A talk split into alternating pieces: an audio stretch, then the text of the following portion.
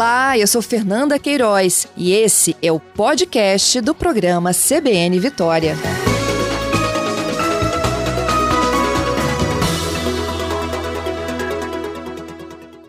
Então, Edson, qual a expectativa agora, né? Antes a gente estava com essa é, esperando, né, a divulgação das vacinas, a previsão, né? Vocês estavam com uma previsão aí de se começasse a vacinação em março, até julho já seria possível fazer o desfile. Mudou alguma coisa ou continua nessa, nessa com essa expectativa aí para o desfile?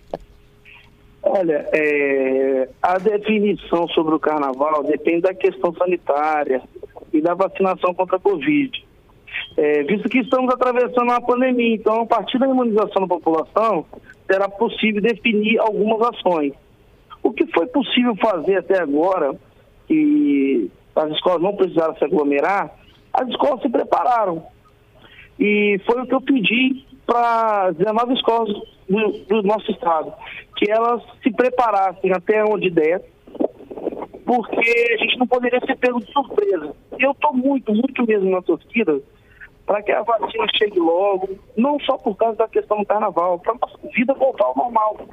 Sem só dúvida. que a gente tem responsabilidade de que o carnaval não vai ser é, um, um, problema para a sociedade no que tange de aumentar o número de casos, é, ouvir alguém a falecer depois da nossa festa lá, que caso assim, a gente decida fazer em julho, junto com os governantes do nosso estado e da nossa cidade, e logo depois disso acontece um surto de Covid, a gente não vai ficar bem, porque a nossa festa ali do carnaval, que nos três dias passam mais de 70 mil pessoas, ela é pautada, elogiada pela segurança, pelo comando da Polícia Militar, por ser uma festa que não traz ocorrências graves. Nunca teve uma morte aqui no entorno do sambão.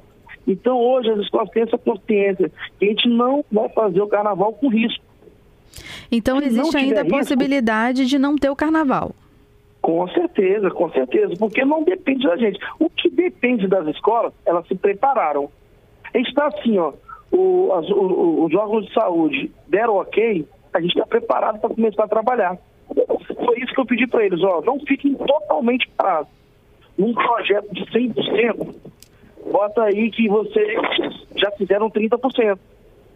Agora, quando a gente tiver o start do governo, da prefeitura, a gente começa a trabalhar para a data em si, que teve gente que fez muita confusão, eu quero deixar claro aqui, foi uma data, uma data limite, que passando dessa data não tem como fazer mais carnaval. Então, o que eu quis dizer com a data? Olha, até a primeira semana de julho, dá para a gente desfilar. As escolas conseguem fazer o carnaval. Passando disso, a gente tem que pensar em 2022. E aí, quando o repórter me perguntou, tá, mas vocês precisam de quanto tempo? Hoje, os planejamentos que as escolas já começaram, por exemplo, as escolas, as escolas já têm enredo, já têm enredo, e estão com os figurinos desenhados, que a gente chama de piloto ou, ou protótipo. Agora falta tirar do papel. Entendeu? A produção em si não começou ainda. Não começou, não começou nem tem quanto começar. Porque para produzir, por exemplo, cada ala aí tem no mínimo 50 pessoas numa ala. Então, para você produzir agora fantasias e outra, é, os nossos fornecedores também estão com dificuldade da matéria-prima, o tecido está em falta, entendeu? Por causa da questão da pandemia, as indústrias pararam um pouco, um pouco de produzir. Então, há uma série de fatores que a gente tem que botar tudo na balança e no final chegar no consenso. A data em si, primeira semana de julho, foi porque os grandes centros como São Paulo e Rio de Janeiro já tinham anunciado que eles é, iriam desfilar na segunda semana de julho. Então aqui, como é tradicionalmente uma semana antes, a gente botou como essa data. Em conversa com as escolas, eles falaram, presidente, a gente precisa no mínimo de 90 dias para realizar o carnaval. O que a gente já fez hoje, e com que a gente tem ainda para fazer. Aí agora vamos por causa da pandemia, que é uma coisa que independe da Liga. A gente não vai ter esse poder para decidir. Eu preciso que os órgãos de saúde definam. Então, vamos lá. As notícias estavam acompanhando vocês antes aí. O secretário de saúde falou que começa a vacinar nesse mês.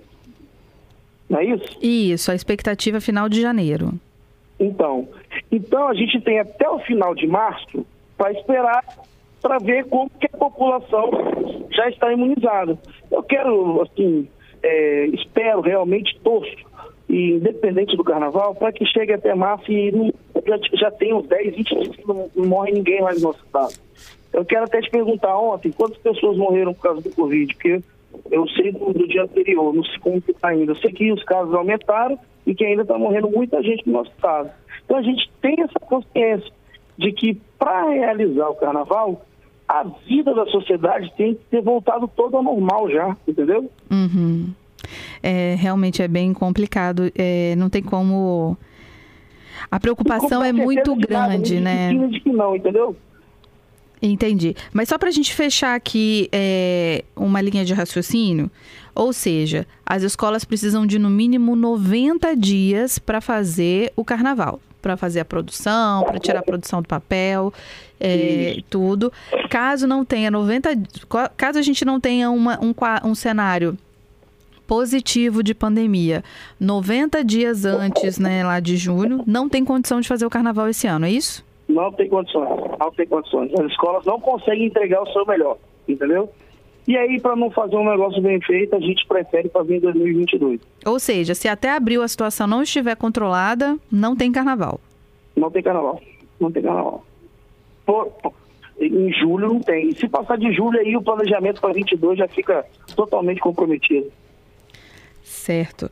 É, e tem também uma preocupação, eu imagino, nas escolas, da, da, própria equipe que faz o carnaval, né? Porque, querendo ou não, há, um, há uma junção de pessoas, não digo que seja uma aglomeração, mas há uma junção de pessoas para produzir, né? A gente que é, acompanha carnaval. O especial aí tem mais de 100 funcionários. Então, a gente que acompanha o, né, a produção é, do carnaval, a gente vê que os barracões ficam cheios de gente ali trabalhando. Aí, de né? muita gente. Fora os contratados, ainda tem as pessoas que são voluntárias. Então, é um número que, assim, que eu não posso dar, mas eu te dou certeza que tem entre 70 e 70 pessoas contratadas para realizar o carnaval. Mais os voluntários, esse número pode chegar a 150, por exemplo, entendeu? Voluntário é aquela pessoa que trabalha durante o dia e pelo amor à escola depois do expediente vai lá e dá uma força na quadra e tal. Então, só com segurança para ter carnaval. Bom, pelo andar da carruagem, até tem até uma, uma ouvinte nossa, a, Claudi, a Claudine, ela fez até uma participou aqui, deixou a opinião dela, falando que mesmo com vacina, é, é preciso continuar mantendo o distanciamento, que no Reino Unido as pessoas vacinaram e ainda tiveram casos ainda, casos aumentaram, né? E, uhum. e, há uhum. essa preocupação, que a vacina talvez não seja a solução de todos os problemas nesse primeiro momento. Até porque, como a gente já conversou até há pouco com o, o, o geneticista, né, o professor de genética e biologia Geraldo Passos, é um processo que vai ser um pouquinho demorado até a gente chegar a essa imunização de rebanho, até garantir a segurança né, das pessoas. Então, há uma preocupação então, nesse tá sentido, né? Está atento, né? atento a todos os os médicos aí, o secretário, e a gente só, só nos resta aguardar. Porque eu falei, não tem nada definido, foi só uma projeção, porque a gente tem que se planejar também. Se a gente ficar aqui calado, ah, não vamos planejar nada. Aí, vamos supor que deu tudo certo. Ah, pode fazer o carnaval. Ah, não, não vai ter carnaval porque nós não estamos preparados. A gente achou que a pandemia ia até dezembro de novo e não se preparamos, vamos dizer assim. Então a gente fez a nossa parte e se preparou. Se tiver condições de fazer humanamente, população imunizada, número de casos, é, ninguém estiver morrendo mais no estado, as escolas estão preparadas para fazer. Se não mudar o cenário, infelizmente ou felizmente, o carnaval não irá acontecer. Tá certo, eu conversei agora com Edson Neto, presidente da Liga das Escolas de Samba do Grupo Especial. Edson, muito obrigada pelos esclarecimentos. Vamos continuar acompanhando todo esse processo e é possível que a gente volte a conversar com você a respeito disso, afinal, é, o carnaval é importante para o Espírito Santo também. O desfile das escolas de samba movimenta a economia, movimenta é, toda uma rede né, de pessoas envolvidas no carnaval e também traz alegria para a população que a gente está precisando, mas realmente é preciso ter muito, muita cautela, muito cuidado num, num ano de pandemia, num momento de pandemia como a gente está vivendo desde o ano passado, né? Exatamente. É, tem muito, muito trabalhador aí que perdeu seu emprego hoje por causa do, da indústria do carnaval. Nosso desfile aconteceria em fevereiro, já foi adiado para julho e se continuar assim, vai ser adiado para 2022. Tá certo. Mais uma vez agradeço sua participação aqui na CBN Vitória, viu? Estou à disposição sempre.